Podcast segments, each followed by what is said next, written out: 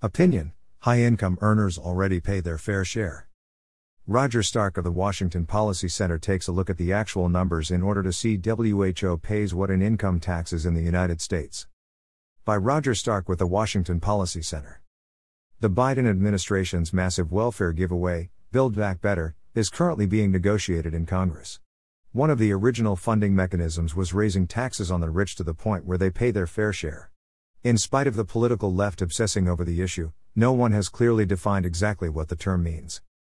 Let's look at actual numbers and see who pays what in income taxes in the United States. Those organizations that follow taxation in the U.S. use an array of reporting methods to correlate income groups and their various tax payments. The Tax Foundation looked at the top 1% of earners compared to the bottom 50% of earners. Here, in 2019, the top 1% earned 20% of all income in the US and paid 37% of all forms of income tax. The bottom 50% earned 11% of income, yet paid only 3% of income taxes. The Organization for Economic Cooperation and Development reported in a slightly different fashion. Here, the OECD found that the top 10% of earners in the US were paid 33% of all income, but paid 45% of all income taxes, including Social Security and Medicare taxes.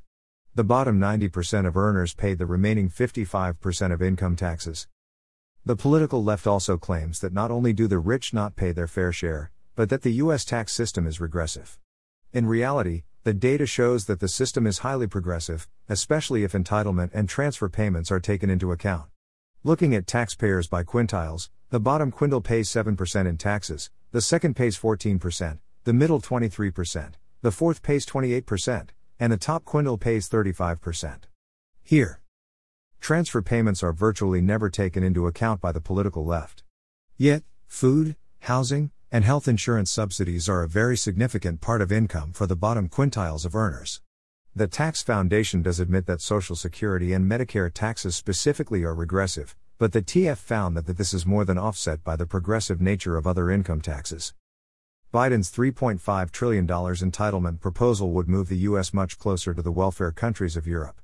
The OECD compared tax payments by countries in 2015. The results are revealing. The top 10% in the US paid 45% of all income taxes, Germany's top 10% paid 31%, France's paid 28%, and Sweden's top 10% of earners paid 27% of all income taxes. In other words, taxing the rich may be politically popular, but the reality is that eventually the middle income classes will see their taxes increase to finance the expanding welfare state. It is true that European countries have national sales taxes, or value added taxes.